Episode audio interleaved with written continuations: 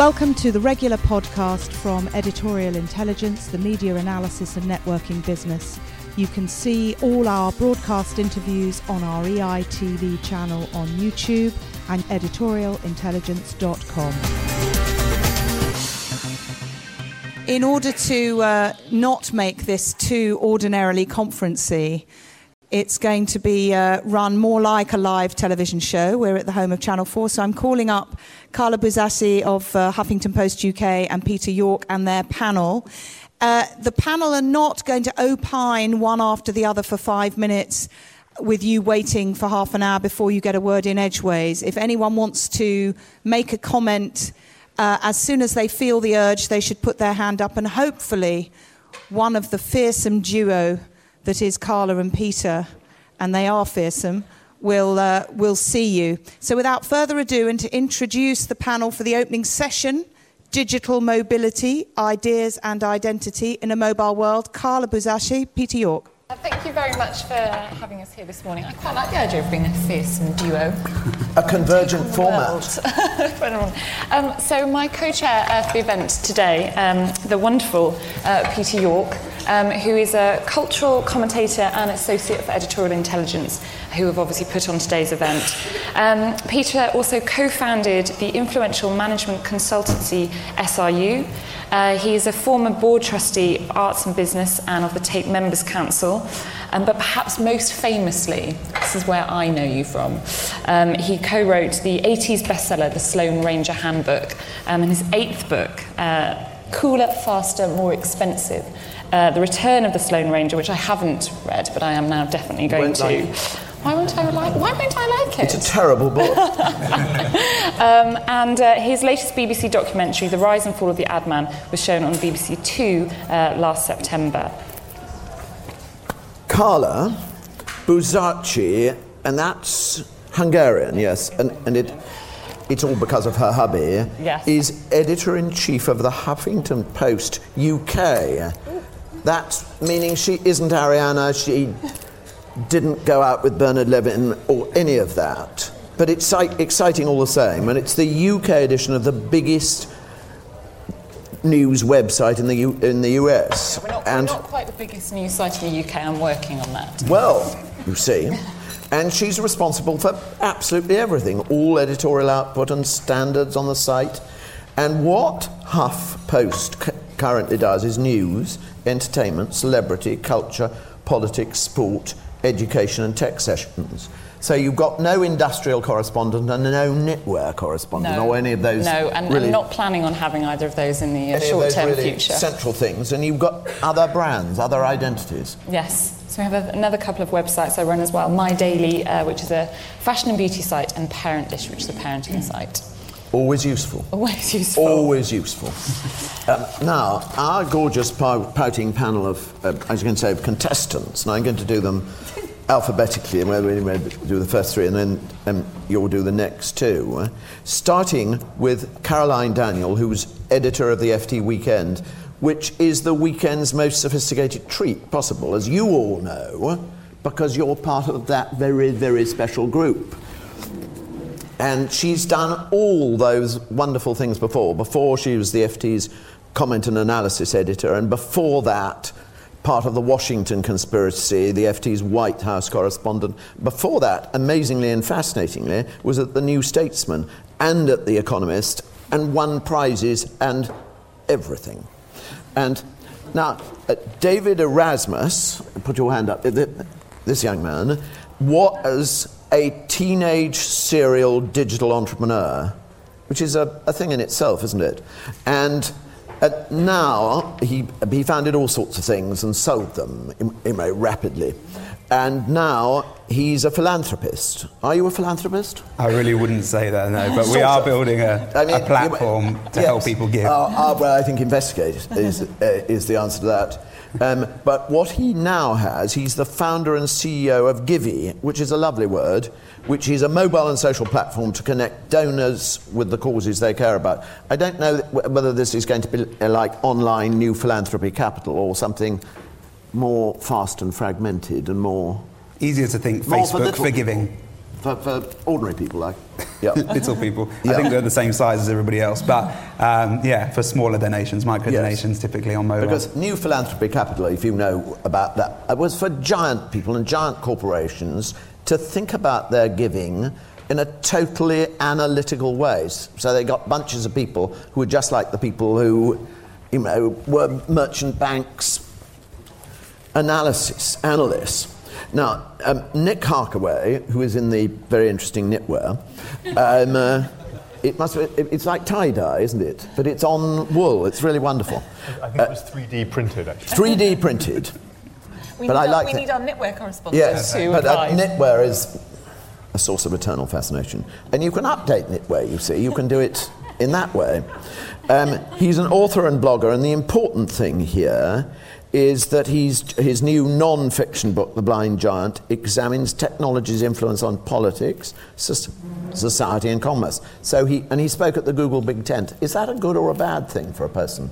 Five years from now, in terms of your identity, will that be a good or a bad thing on your record, like Facebook indiscretions? Oh, well, if you ask, is Andrew still here? Andrew Keen? Yeah, Andrew will say it's bad. There we go, in the corner. There, you see, but it's a, it's a big thought.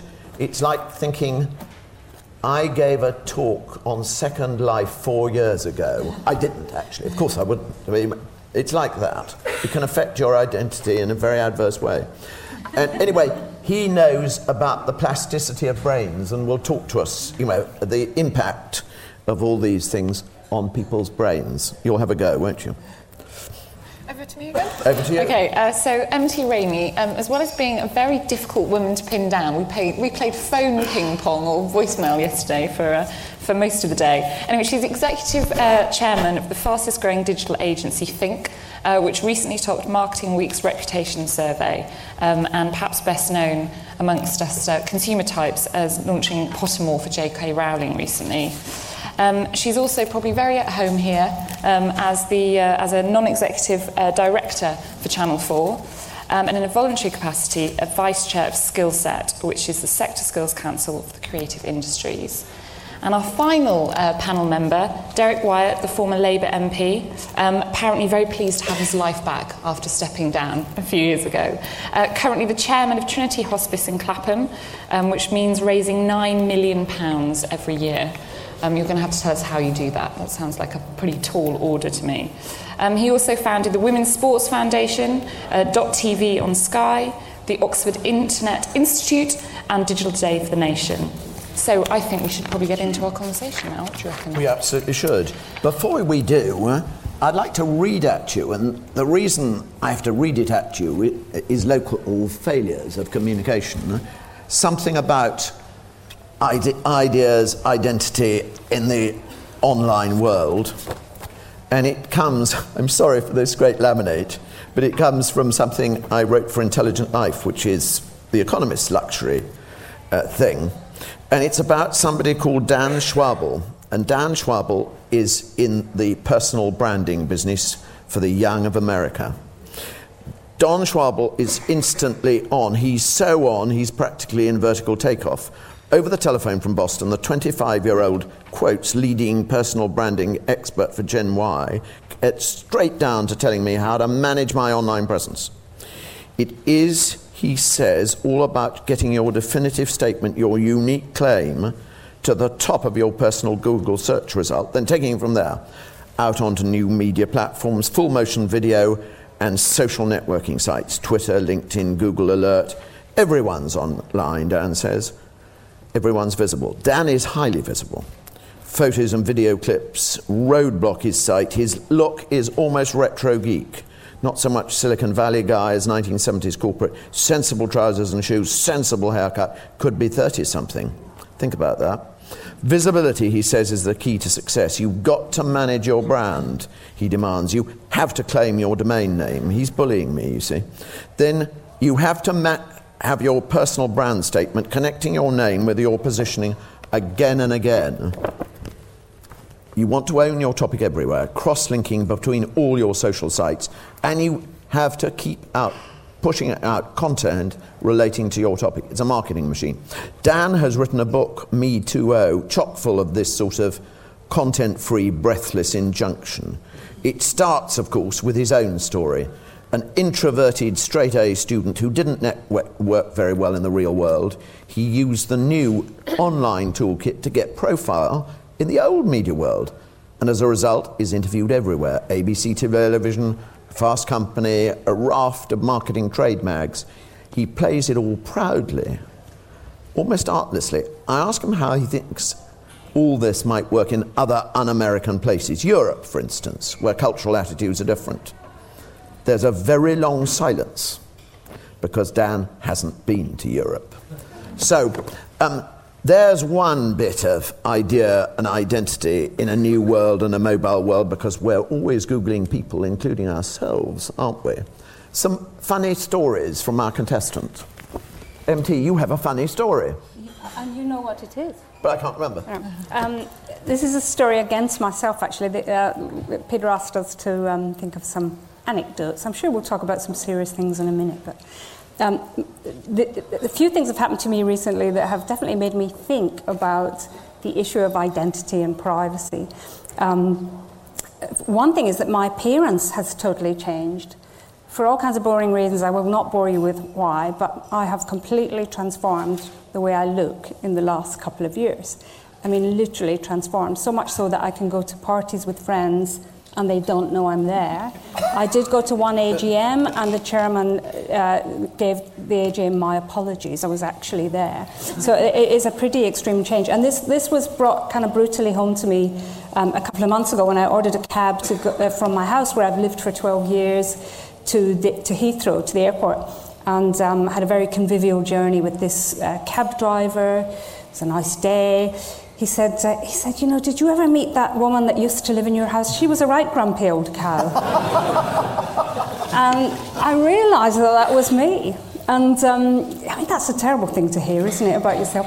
Obviously, I'd had a bad day. But what do you do under those circumstances? Do you say, I am that grumpy old cow. Would you like to expand? Or do you say, tell me more about that grumpy old cow? I, did, I never did meet her. So I did the latter, actually, and I, play, I played it along, which wasn't very honest, but I just couldn't tell him that I was, in fact, that person. So, so it really did make me think it was a terrible bringing up of um, actually how much our visual, because I have the same voice, I am the same person, how much our visual identity is, is so powerful.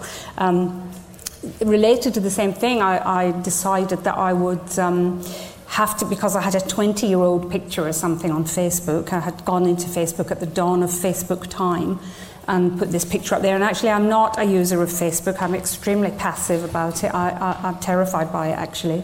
Um, but I just I thought I can't be having this picture up there, which doesn't even remotely resemble me. So I went in one Saturday afternoon, full of bravado, uh, to Facebook. It's like crossing the Great Divide.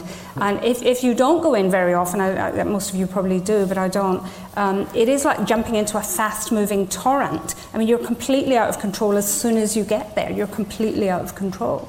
So I attempted. I thought this was great to post, post this new, newish picture of me up on Facebook. I, I tried to do it. I, I thought I was doing the right thing, but I did the wrong thing. I put it in the wall instead of the profile, and it appeared somewhere I didn't want it to appear, and it took another thing away, and it was just chaos, chaos. I, I was like, oh no. But then the worst thing was that, that Facebook kind of um, editorialized my actions into probably the saddest words in the English language, which are MT Rainey has commented on her own profile picture. so, this was absolutely this was something I did not like. Um, so I God, I'm not going back there. I'm leaping away from Facebook and never to be seen again. But um, so I had a terrible experience. I think if you're not in the flow of these things, it is actually quite hard to get back into it. Um, and, and, clearly, many, many people are. So I think there is a, it's a cultural, personal thing. My final anecdote is is is um, is about LinkedIn. I was recently at a lunch with, uh, where I sat next to Jeff Weiner, who's the very charming young chief executive of, of um, LinkedIn from California, and uh, we were having a very nice conversation. I think it was about his brand, his brand, uh, you know, how he was feeling about his brand, which is my background. And um, he said, "Oh, we must continue. We must continue this conversation." And um, he, uh, so I um, whipped out my business card. Well, this is not something you do to the chief executive of LinkedIn. I might as well have produced a fish carcass.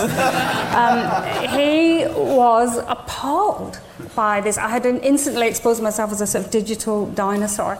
Um, but you know, I thought, of course, business cards are redundant in the age of LinkedIn. But who knew this? I didn't know this. I, again, not a particularly well, a very passive user of LinkedIn. But immediately that had shown me that business cards, these things we've all been kind of using for many years, is just a thing of the past for many people. So uh, th- these are the stories, and it's funny how you, we'll all have our different experiences of that. But it does really make you think about a how much things have changed, and b just just how just how hard it is to keep up with it all. And maybe we'll all just at some point say, no, thank you. Okay, David, have you uh, committed social media suicide in a similar way? A number of times. I've got one good and one bad, actually. I don't know if I can match that. But uh, in the early days, there was, uh, they both kind of revolve around Facebook stalking, to be honest with you. Um, and the, the first one was I, was I was interested in a girl many years ago. So I thought, great, let's have a little search for her on Facebook. Uh, I think I was friends with her already. And so I typed her name in. Uh, she's still a friend now, called Laura Bond. Uh, but unfortunately, I had, instead of put it in the search bar, realised a few hours later that I had put it as my status. so Dave is Laura Bond, which is not what you want after you've just gone on one date with a girl. But um, so I immediately found where the delete button was and, and got rid of that. But um, and then more recently, I had a more positive experience in uh, October last year. Um, my current girlfriend, Isabel, I, uh, I met her and she was coming up to Newcastle where I was for a while working um, with a couple of my close friends. And um, we had been sharing the music of a guy called um, Ben, um, forgotten his name now. Anyway, doesn't matter. Ben, no, new guy, forgotten his name. Anyway, love him actually. Funny, I can't remember his name. One of my guys will probably shout it out. But anyway, brilliant guy. And uh, Ben Howard, yes, got it. Um, there we go. And uh, he was sold out for tickets in, in Newcastle. And I was thinking, bugger, there's nothing else to do in Newcastle this Friday night, but I really want to take her. So I thought, what can I do? So it's more of a, uh, an analogy about the value you can create through social media, through direct connection. So what I decided to do, I'm not a very good musician, but I wrote a little jingle on my guitar. Um, it's about the only tool I had available to me. Wrote a little jingle uh, called "Can You Help a Brother Out?" and um, you know, and I posted it onto YouTube and got all of my friends in the office to sort of tweet him up with it and, uh, and uh, fired all these messages. Then realised that the label was probably looking after his Twitter account. It didn't look particularly personal. So I thought, hmm, what can I do? Actually, two days later, I got a message. Oh, that's it. I saw, I searched his name and saw a girl said she was at dinner with him. And uh, I thought, oh, I don't know who this girl is. Sister, girlfriend, random person, who knows. Searched her up, found her name, put it into Google, found her Facebook account, went on her Facebook account, stalking, and found that we had one mutual friend in common. I thought, yes. So I then messaged our mutual friend and said, This girl seems to know Ben Howard. You know, how, do you know her? Is there anything you can do? It seems that she actually works at the label. One thing led to another. Our mutual friend conveniently ended up working at the label. So we got four guest list tickets and managed to go to the gig, got the tickets on the Friday afternoon, and uh, turned up and went on the Friday night. So I've, uh, I've had some good experiences and some negative ones, but I guess the, the, the uh, moral of the story is that, that the, the ability to correctly, um, directly connect rather, um, makes it easy. If you can cut above all the chuff and all the, the noise in the social web with something slightly different, you can actually get some extremely interesting value out of it. Persistence is key, yeah. there as well. And slightly stalkerish tendencies. Reap great results in this instance. Do FT people do these sorts of things? um, it's actually a really interesting debate at the Financial Times at the moment. Um, I had to do a tweet called FT Insider for a while, which is supposed to reveal fascinating insights about working at the Weekend FT, and I did lots of earnest insights about how we put the paper together, trying to be very practical in FT. But actually, the only thing which took off was when I revealed that the end of the world was not nigh, according to Mayan theory, because we had a piece in the FT about that. That took off, but all the earnest stuff I was doing didn't. But we have a big debate at the moment about the FT, about who's allowed to have a Twitter account and how we're allowed to use it. We have guidelines at the moment. Martin Wolf, I think, will never tweet, thank God for that. Uh, it's very hard to put whole paragraphs of Martin Wolf economic Armageddon into a tweet. Um, but at the FT, there's a, a, debate about who's allowed to tweet and who's allowed to have their Twitter account referred to on the FT website. So at the moment, we have columnists who are allowed to have their Twitter feeds referred to at the end of their pieces, but general journalists are not. And the younger journalists are getting quite frustrated about this because obviously they are much more interested in developing their own personal brands and having their own voices, whereas older people, I suppose, at the FT think it's about an institutional brand.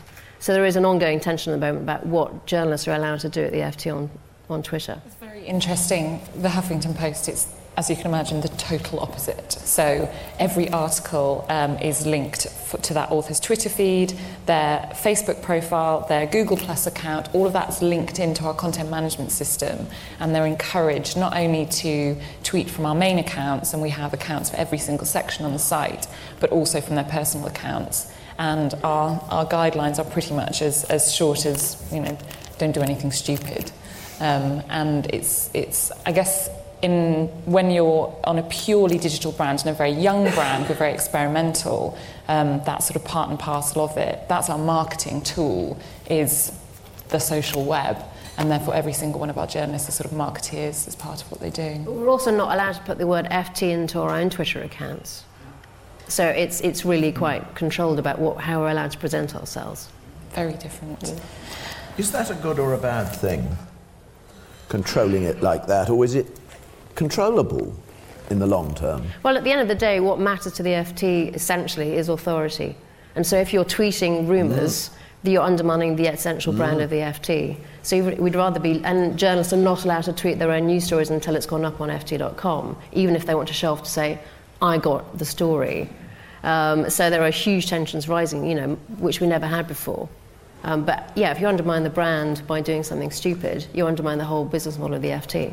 So gravitas and fast and furious, fast and fragmented, are not the same thing. Can you maintain gravitas, authority, and do all that stuff? Or is the brain plastic? Nick. I think, first of all, the issue of authority is really interesting because if you look at something like the book Tweets from Tahrir, which is the, the gathered tweets from the, the Tahrir Square moment, you have a document there which is something which could not be assembled in any other way. You couldn't get those people to put their emotions and their moments second by second after the fact. It could only happen if you were recording it at the time. Um, and the thing about it is, it is multiple authorship in, quite a serious way. And people read it and they read Twitter and services like it in a different way from how you read a single author or a single authority piece because you're assembling in your mind your own version of the narrative of what took place. And what you recognize very quickly is that if you're reading the, the uh, stream of thinking of somebody who's on the ground and somebody else who's on the ground, they will both have a different perspective from the guy who's up there with the Channel 4 camera and who's receiving news from London and so on. And the whole thing becomes a synthetic mixture. I think that's really important. And I think we've talked about control twice already. Um, and it's quite interesting. I mean, uh, MT Rainey mentioned control in the sense of being out of control. You're talking about wanting to retain control in the sense of the brand identity. This thing about control seems to be really difficult um, in a mobile and a digital period because it's distributed. Um, but having said that, Jean-Jacques Rousseau in 1770, or a bit later, was complaining in, in, the Reveries of a Solitary Walker that he felt yanked out of the natural order of things uh, by the way that his life was going and the way society was functioning around him, and that the more he tried to understand, the less he knew about what was happening, which I think is a really familiar thing. And if you go forward 200 years to the, uh, to the 1970s, you get Alvin Toffler writing about future shock and information overload information overload is a buzzword now, um, but it comes from a time which predates mobiles and digital and so on. Um, can I do it with funny story as well? Go on. Um, yes. Just very quickly, I think this is important. Um, uh, touch uh, remains a really, really important physical thing. And I used to, t- I, well, obviously, physical thing, really important thing to, to us as humans.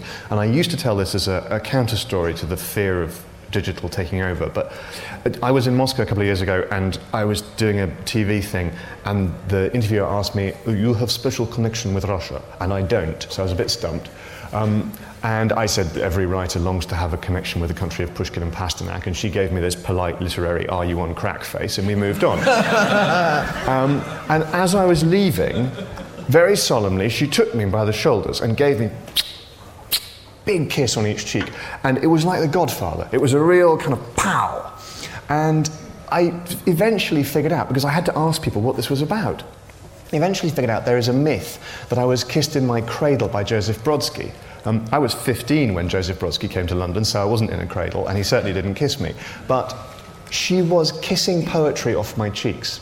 That was the idea. She wanted the blessing of Brodsky's poetry. Touch is really central to us. Now, interesting thing, last couple of weeks, it turns out that various makers of electronics goods are trying to make touchscreens which appear to change their texture, which can resist the passage of your fingers across the touchscreen.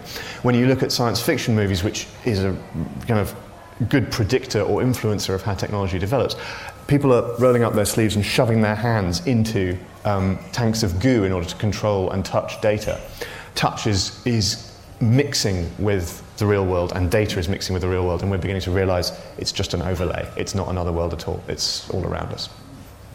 One of the very fascinating things that Julia said in her inaugural lecture as the world's first prof of networking was quoting somebody, I can't remember who, um, that in real life people can only quote, cope with about 150 people, only know, feel they know, understand, recognize consistently.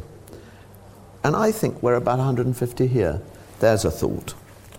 So we could all get fantastically well acquainted. There's another thought. Derek. Uh, I just wonder whether touch will be on your new book. I think it's got great potential. Um, well, I just, um, this is an idea really. In 2008, I decided I wanted to go and work for Obama in the election. And uh, every four years, we have these two different orbits. We have an Olympic Games and we have a presidential election, and they clash. And they're the two big things that actually change the world in terms of software and hardware and ideas because uh, they have to be done at a certain date. Um, and I went, I went to Chicago and I saw these nascent, this nascent online stuff, and they were probably getting an average day, well, I'm going to sort of bluff, but maybe five or ten million dollars online. So they built a platform to raise money because he had none. And they raised, uh, in, the, in the space of nine months, they raised $750 million. And when I went for my interview at Trinity to um, chair the hospice, we're a startup every year. Every April, I have to start again and raise £9 million, provide free end of life care to six boroughs in this, in this city. It's not easy raising that sort of cash. And of course, I was terribly attracted to what Blue State Digital had done for Obama. And so they were here. They tried to pitch for the Labour account actually in 2010.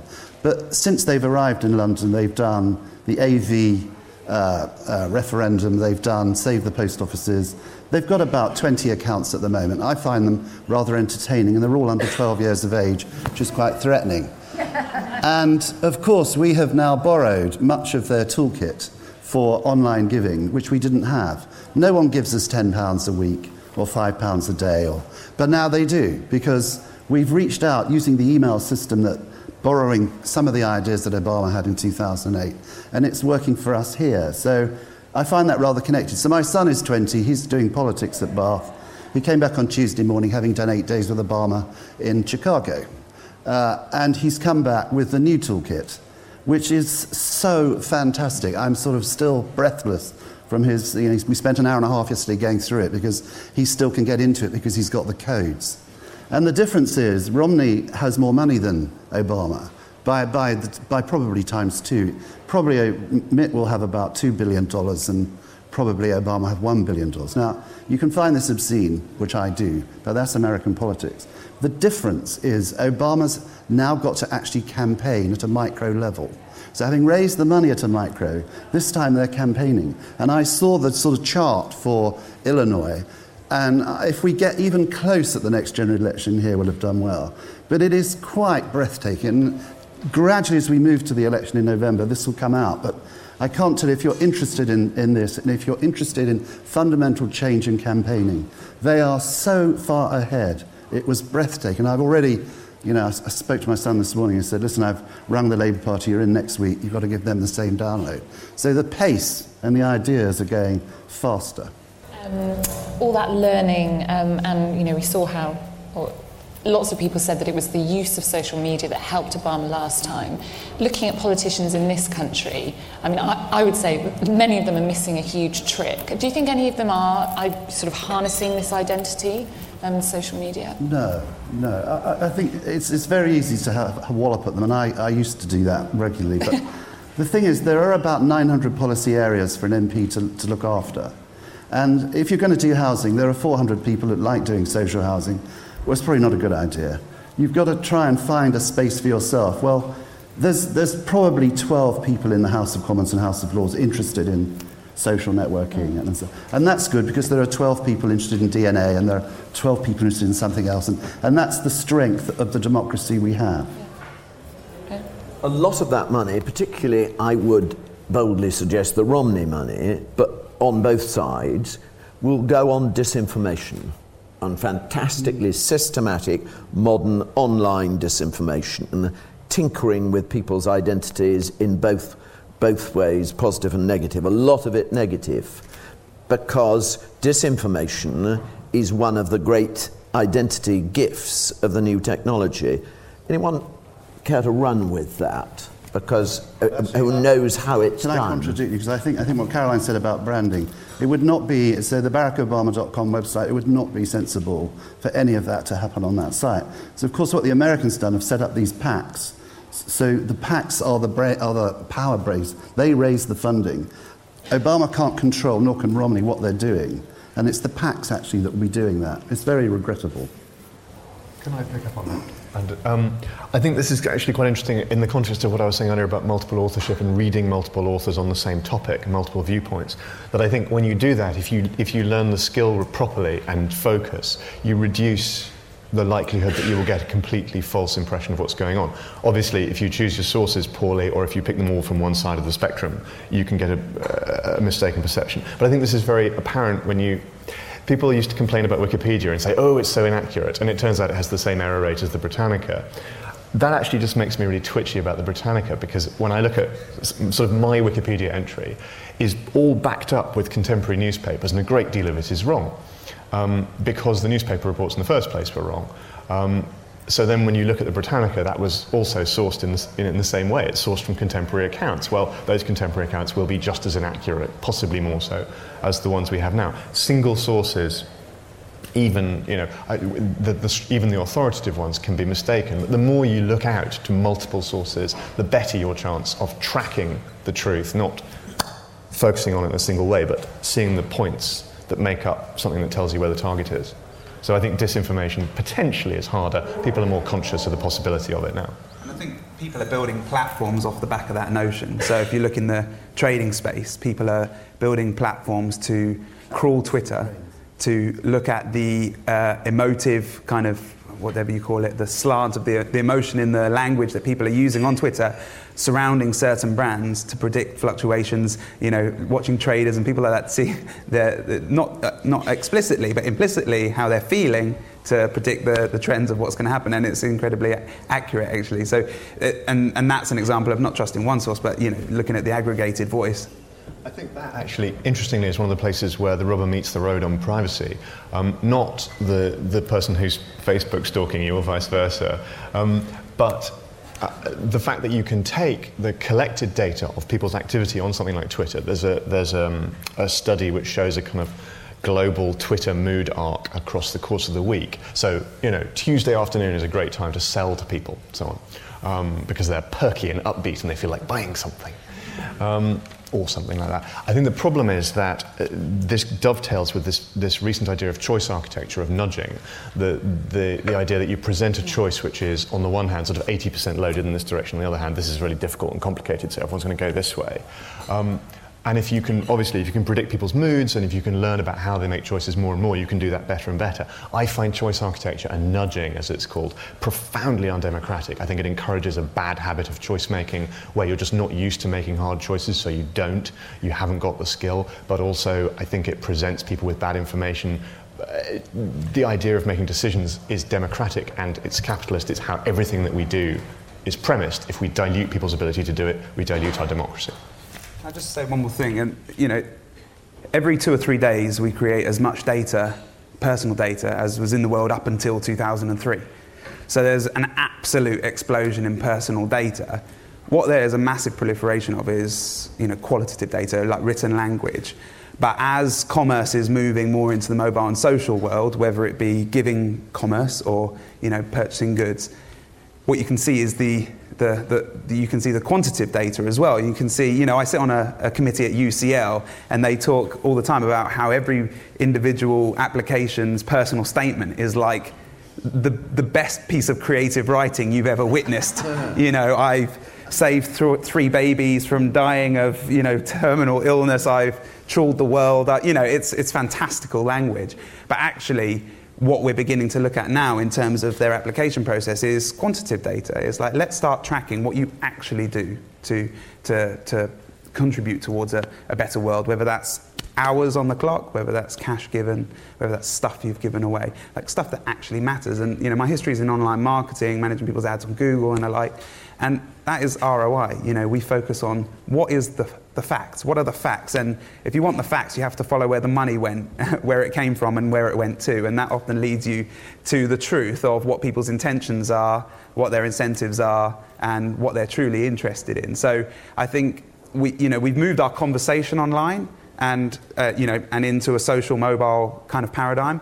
And the the money trail is following. And when people start making the money trail more transparent that's when we can trust individual voices a bit more. So i i, I like the idea of real data real financial data um, individually corporately whatever. Um, and that's where that's where the authenticity comes from. So can I say something on the, Twitter data? I think the idea from me of the idea of following a Twitter mood arc just sounds completely horrifying and completely would skew our journalism if we, we have a real issue with data at the moment. How do we use data best? Because if, you, if we had the number of crunchers upstairs analysing the data, they would kill lots of bureaus off because you don't have lots of interest in, in reading people online. But if we hadn't had someone in Greece you know, five years ago and paid money as a foreign correspondent to have someone there on the ground, you wouldn't have such great reporting now. And I think there's a real tension about how far we follow the data as a news organisation and get obsessed by it. Because then you end up running sort of op-eds by mad people because you know they're going to get picked up online, you know. And so I think we have a real debate at the moment about what data should we really care about and be following as a media organisation. Now, you're all being very, very quiet and we're talking a lot. So I'm hoping that some people have got some questions or maybe some funny stories about Facebook that they want to share. Thank you very much. Simon Goldie from LexisNexis. No funny stories about Facebook, at least none I can tell publicly. Um, but I, I, just wanted to pick up on a couple of things that was said. One, one was about the amount of information out there, and that helps you sort of work out the truth. But I wonder, how do you work out what's the truth and what isn't from that? And that sort of links rather to Peter's point about politicians using money to put out disinformation. I think perhaps more they'll use money to frame their opponent because politicians are storytellers and they want to place their opponent, not necessarily to falsify what the opponent's about, but to say, look, this is really their position, and, and they'll frame it in their way in order to help them. So, uh, for a voter or a member of the public faced with all this, how on earth do you work out, you know, what is the truth or the reality or your truth, I suppose? Perhaps that's what you need to search for. Very large numbers of Americans believe in research that Obama is an Arab. Um, do you remember the thing with McCain where a woman stood up and said, but he is an Arab? And McCain said, no. This is a story Justin Webb tells because he was there. He is not an Arab, he is a family man. But by then, uh, by then, on the world's networks, and it had originally ri- arisen online, that story was there, and it is very, very widely believed.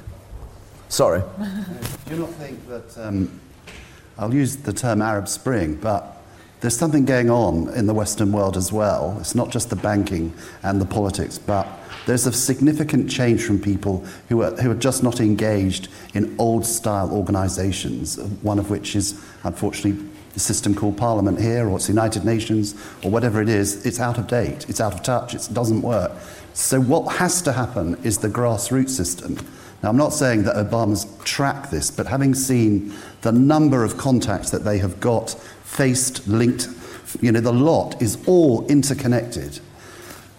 Listen, he will get more people out for his vote in the, in the swing states and he'll win just because of what they've planned a year ago. ecology, this new ecology, there, there is certainly an aspect which is impressionistic, which is really what you're describing. So you, you generate impressions from multiple sources. You are still the, you are still the recipient and the molder of your own impressions, but I think you will also seek uh, trusted filters. The, you know, that, that is obviously a cliche. Information overload needs trusted filters. So I think there will be, and I think more money needs to change hands for trusted filters. So I think we do need to change the model of quality journalism to some extent and trusted sources. The other thing that I think is very important in, in maintaining kind of web freedom in the kind of era where we're all concerned about privacy and our, our people being able to read us as a data point is that we should preserve above all the principle of web anonymity. And I know that there is a real movement against this, particularly among the people who want to use and capture our data in order to know us better and sell us more. And, you know, I, am in that world, so I don't disagree with that. But we need to preserve web anonymity. Some of the very best things that happen online happen uh, only because people are able to comment and uh, uh, anonymously. So all of the people in Tahrir Square, many of them, every, the Arab Spring was all, anyone in an oppressive regime needs to be able to have an, a, an anonymous source. Equally, and much closer to home, the, the not for profit thing that I run called Horse's Mouth, which is online mentoring, is people mentoring each other on very, very personal, important, highly authentic, and highly honest um, issues but they would not want to be sharing the fact that they're an alcoholic or they've got depression or they're, they're caring for their mother with Alzheimer's on their social graph. So they need, that, that principle of anonymity needs to be preserved in the moral panic around privacy and data. I think another way that you can um, sort of assess the truth or falsehood of something is, is by sort of feeding it into a smart crowd, which is sort of cliched answer now. But mm. if you can, for example, create a situation where a large number of people bet, whether it's tokens or money, on you know which of a bunch of various truths is, is actually the one which is real, they guess very well, uh, you know, across the, the, the aggregate. Um, there, are, there are ways of corrupting smart crowds. One of the reasons I think that um, people are a bit distrustful of Parliament is an, is an awareness, whether it's tacit or, or overt, that um, a group of 600 people making intelligent decisions, each of which they've thought out individually, ought to make very good choices. But as soon as you introduce uh, a system of parties and whips, that ability to make smart crowd decisions degrades massively. Um, be, being a member of a smart crowd, using smart crowds, is actually not an effortless undertaking. I think part of the problem with a lot of things in the digital world and the mobile world is that people have been told they'll be easy. And very little that's worthwhile is easy. Um, and similarly, people have been told things will be free. Not in a kind of, you know, I'm not sort of jumping on and shouting at Chris Anderson and so on. Just, I think during the 90s, particularly, it was advantageous, and uh, the early 2000s, it was advantageous to governments and corporations both to tell us that things would get cheaper and would be free. Um, and nothing is. Um, it's, it's almost thermodynamics, nothing's free. Just quickly on the anonymity issue, I, I only see that being anonymous is better as a plan B in the absence of trust. You know, where you truly trust someone. Uh, sometimes there's professional distance, which is helpful to, you know, petition your life and have certain, you know, you know, boxes that help you sort of get on with life. But mainly for me, where I want anonymity is where I don't trust the other party, either the the owner, you know, in maybe in Facebook's terms, maybe you don't un- trust them having your data. But in a real world relationship, you like to be known. You know, I like iTunes knowing who I am and knowing my wallet because I feel like they treat me pretty well. You know, they recommend good things and don't overload me with loads of junk and it's like it's a good relationship. It works. It's quite healthy and balanced. It's not about being false. Yeah. It's about not having to be identified. So mm. identifiers are different from identity. Uh, and on Horse's Mouth, we have captains of industry who are mentoring around starting up business who are also suffering from depression. Now, those people do not want to have their identity attached to that profile, but their activity is entirely honest and it's in a trust environment. There are situations, we cannot just blanketly say anonymity creates de- negative situations. There are situations in which it works. And also, you have to create cultures. I mean, this is, I think this is what Nick is saying. Online, you know, we can't just be passive. We have to actively work hard to make things good we have to work really hard at it to create, to invest in cultures, to invest in communities, to invest in uh, the way that we manage communities, the, the, the way that we create, create them. This all takes work. It takes work, it takes money. This isn't cheap, it isn't free, it isn't easy it's a complicated topic, I think, about that because, you know, allowing people to comment, and we spoke about this a lot about sort of the trolling aspect, which is sort of big popular news topic at the moment. Um, but we have on the Huffington Post, every page has a send us a correction button. Um, and it's brilliant because people will you know, they'll spot a typo or they might have some more information on a story. Um, but the emails that come through can be pretty horrible to, to use the uh, use the word. And you know, oh, none of you journalists can write. You don't know what you're doing, and you know, effing and blinding at you.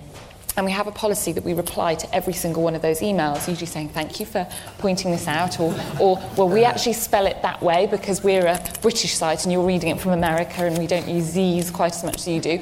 Uh, please continue to use the site. And we send these very nice emails back. And it's amazing how many then reply and say, oh, I'm, I'm very sorry, I'm sure my first email came across, um, uh, and I didn't mean it to come across that way, and I, and I didn't realise, and actually I love your site and I read it all the time. And it's when they can see that there's a person behind it, it changes their attitude a lot.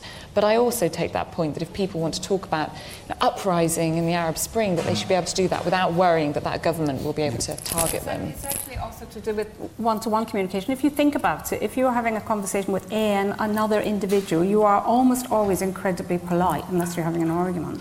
If you're in a group, you are more likely to argue, more likely to take sides, you're more likely to create factions. So if it's a community forum, if it's an open forum, a comment board, you are likely to get trolling. If it's a one to one conversation, people will not behave badly. They will tend to put their best selves forward. So, again, but it's, it's understanding those differences. This is where we, um, and you know, I'm, I'm not a fan and, and, and, being part of the Leveson inquiry this year, and, you know, I don't want the government to suddenly come and clamp down on freedom of the press, but, but I think we do need some, some of our laws updated.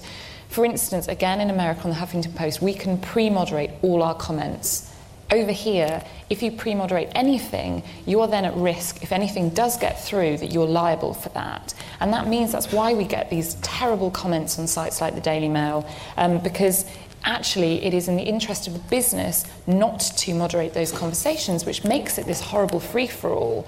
Um, and I think then there needs to be sort of a sensible, sensible laws made, or at least a sensible discussion about the fact that if an organisation wants to partake in that and to try and be a host of a you know, a, a conversation that can be argumentative but doesn't get personal, that there should be support to do that. But it is completely jaw dropping what you see of the contents of people's heads, for instance, on the Daily Mail site. And it's very, very revealing. Uh, with the cover of anonymity, of unaccountability, people say some pretty nasty things. I think, uh, I mean, this is the, I mean, the classic exchange about de-individuation. Um, does, is everyone familiar with the Stanford Prison Experiment, the Philip Zimbardo? So very briefly, um, he recruited a bunch of uh, students from Stanford, um, screened them for antisocial personality traits, aggressive narcissism, and so on. So these were the people least likely to become dangerous to one another that he could find and then he divided them up arbitrarily as prison guards or prisoners and put them into the basement under Stanford. The experiment was supposed to run for two weeks. He had to stop it after about three or four days because they were brutalizing one another. the reason, as it turns out, was because they were all of them caught in a kind of loop. The guards and the prisoners believed that he would stop the experiment if they began to behave badly, if they began to go beyond what was acceptable. So they'd abdicated their moral sense. And having done that, they then saw each other as members of opposite teams, as faceless, as uh, ciphers, as the enemy. Um, and it's very easy then to go over the top. Zimbardo's experiments derive from um, Stanley Milgram's work on uh, essentially on the Holocaust. Um, and Milgram's uh, book about this, the, the, Lucifer Effect, is one of the most, the introduction is one of the most awful things I've ever read. His guilt about having allowed it to continue to this day is burningly hot. And the reason ultimately that he did that was that he too believed that he was fulfilling the role of the objective observer and it was not appropriate for him to stop this conduct because it was part of the experiment and he imagined that they would stop because they were human beings he'd screened for antisocial behavior traits.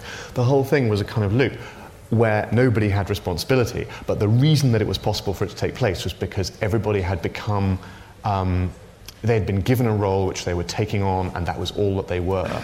They were de-individuated, and you see it in the queue. When I buy parking permits in Camden, the guy in front of me in the queue is always yelling because he hasn't got the right piece of documentation. The person on the other side of the glass is always saying you haven't got the right documentation. There's always a fight.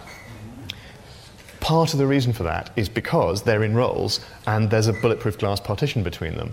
It's much, much harder to do that stuff if you know the other person. And when you talk about responding to these comments in a kind of positive way, I've done exactly the same thing. You re individuate, you make the human connection, and human connection is what it's all about. Nico McDonald, Um, I read a piece in the Online Journalism Review about comment is free when it was uh, new, inspired by the Huffington Post, as it happens. Um, and suggested that part of the reason that people are so rude in those spaces is because of the lack of connection back to the people who post those comments. And I suggested that an appropriate model for The Guardian might be to have people post in their own space, um, on Facebook, on LinkedIn, on their own weblog, and use a tool like TrackBack, which has sadly died on the web, to repost an excerpt of that in their space so that if Peter York posted something outrageous or scandalous, you could go back to his site and see what else he's written. And Peter York would have, uh, on his own site, posted something outrageous and scandalous, and his people who he wants to impress would not be impressed. Um, the, F- the, Guardian hasn't pursued that model, and I'm sad to say, nor has the FT, although I'm a friend of the FT. I, I do suggest that in, on the web we are able to distribute and reaggregate information very easily, and it's very odd that we don't do that. And it's odd also in another sense, and we're looking at ideas as well as identity in this session, that although we can distribute information around the world and the click of a, you know, post this tweet button, and we can get information instantly, when we want information about something, we want to understand something, actually there are fewer and fewer places that you can go where you can actually learn and understand about something which isn't necessarily in the news now, isn't necessarily a current issue. And I do wonder how in our culture we can improve the ways beyond Wikipedia, which is obviously a fabulous thing, that when we have a profound idea, to un- desire to understand something, investigate it, and make something more of it, we can find ways to aggregate and contextualize and editorialize information more effectively so that our cultural knowledge can, I- can improve. Do, do people on the panel think that's an accurate representation of the situation now? And if so, how can we better create a new space for knowledge and wisdom and inquiry than just Twitter which passes in the night. I sort of think, sorry. I sort of think that's what books are for. I, being a novelist and a writer, I mean, you know, I really, when you're talking about concentrated information, you want to take something which is not ephemeral and learn about it. it books or, or, sort of long-lasting online resources. A slightly different yeah. way. Um, I used to run the opinion pages of the Financial Times, and we would get in 50 unsolicited opinion pieces every day. You know, we obviously had a, a, choice. Do we put them all up online? You know, sort of comment is free. They're all kind of interesting pieces, varied. They all have a point of view. Or do we basically limit the number of pieces we put up and it's about brand and authority and we are making the selection for you, which is a, obviously more top-down model. And we continue to have more of a, essentially a top-down model in terms of, and that gives us, I think, authority and where place that you go, which is trusted, to have that debate. I think with the Huffington Post, we do uh, sort of a bit of both. So our blogging platform is a platform, it's open to anyone, um, and we publish a larger percentage of the blogs that come in. Some are turned away if we're worried about uh, legal issues with it or it, you know, the writing is, is so unintelligible that no one wants to read it. But then the editing process comes in as to where we place that. Do we place it on the front page of the site where lots and lots of people are going to see it? Do we then place it in a certain section um, of the site? And those, because the limit of space and we try and leave them up for, a, for about a day so that more people will see it. There is that, there's the top down, but then there is the breadth as well of opinion. And then we send that out to the person who's posted that, and then they can promote that as well if they want to via Facebook, Twitter, LinkedIn, or emailing it to their friends, and then it is obviously searchable as well. So we've tried to sort of take a, a, bit of a best of both worlds with that. I think at the end of the day, you trust different brands to do different things, and there's a there's a payoff and a, a trade-off for you know the breadth versus the, the the kind of the curation as it were so you know in a previous life I, I helped Mr and Mrs Smith the boutique hotel guys um, launch their mobile application we built that for them and when they launched they launched with 30 hotels. You know, in the when you've got lastminute.com and you've got all this stuff flying around with every sort of place to stay and every way to travel under the sun. You know, they launched with 30 hotels, which you didn't think would be possible really for a modern kind of forward-thinking business. But it's because you trust their curation abilities, and there's a cost that comes with that. But similarly, as long as as long as a brand, you know, like the FT, you know, you've taken a stance, and so people recognise your brand for doing that. And so if you like that, you go there. And if you want, you know, and then you're slightly further down, you kind of embrace a bit more of the buzz. And, uh, you know, I think the brand just needs to stay true to what you think it does. I think that's a very important branding truth because a lot of brands who aren't quite sure of their identities and are slightly stymied um, by new technologies pretend to be bottom up brands when they're really top down brands. And then you grow to love them less. Question at the front here.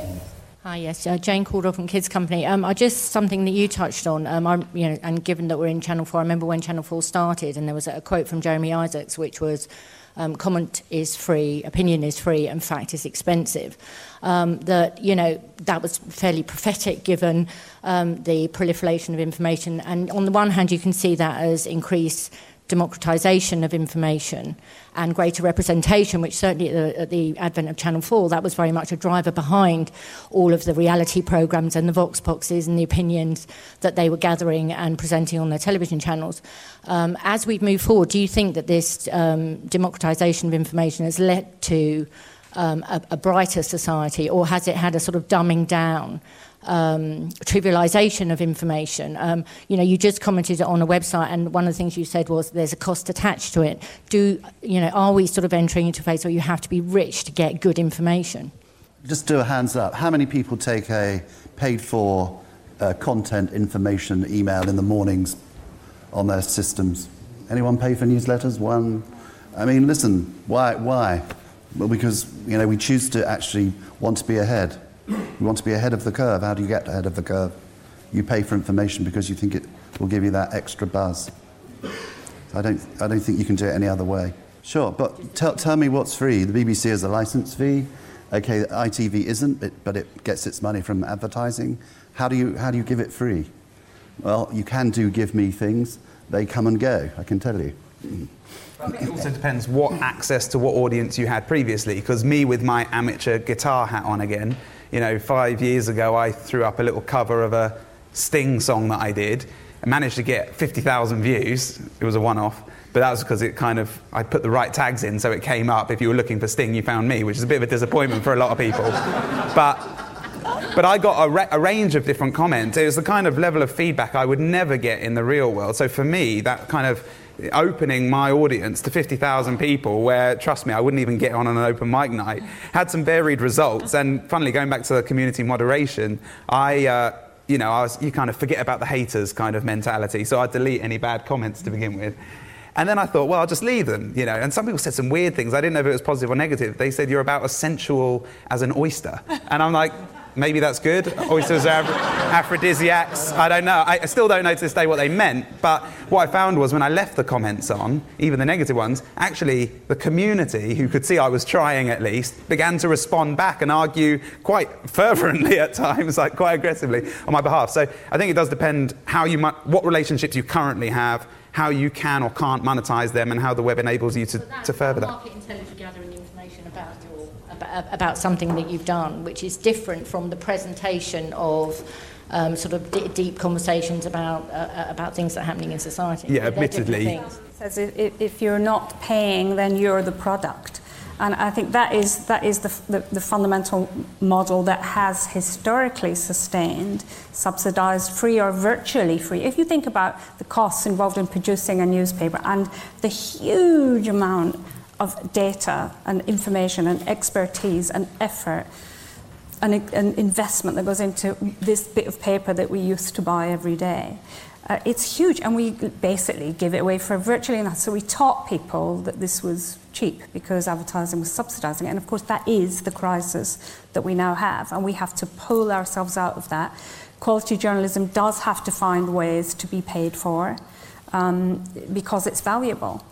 Um, and in this country, we're very lucky to have some subsidy of public information. So even though there's a license fee, that again is very cheap for what we get for it, I think.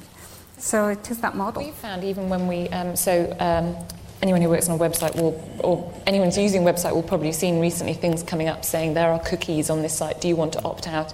Um, and, you know, an awful lot of work and a lot of money has been spent with uh, digital companies making sure that happens. The number of people who have opted out of the cookies is absolutely minuscule. And I think that you know all this was put in place. It's taken years to get to this stage um, to empower people using websites to keep hold of their information. And actually, the vast majority are saying that's fine. I'm quite happy to. It's it's a pretty good contract, and we can all be paranoid about when it might, the circumstances under which it might be abused, but it's a pretty good contract. And big data, you know, which sounds horrible, um, is probably part of the answer to how we will keep quality journalism and quality products alive. Sorry. Do you have um, do you have numbers on how many people uh, accept the cookie?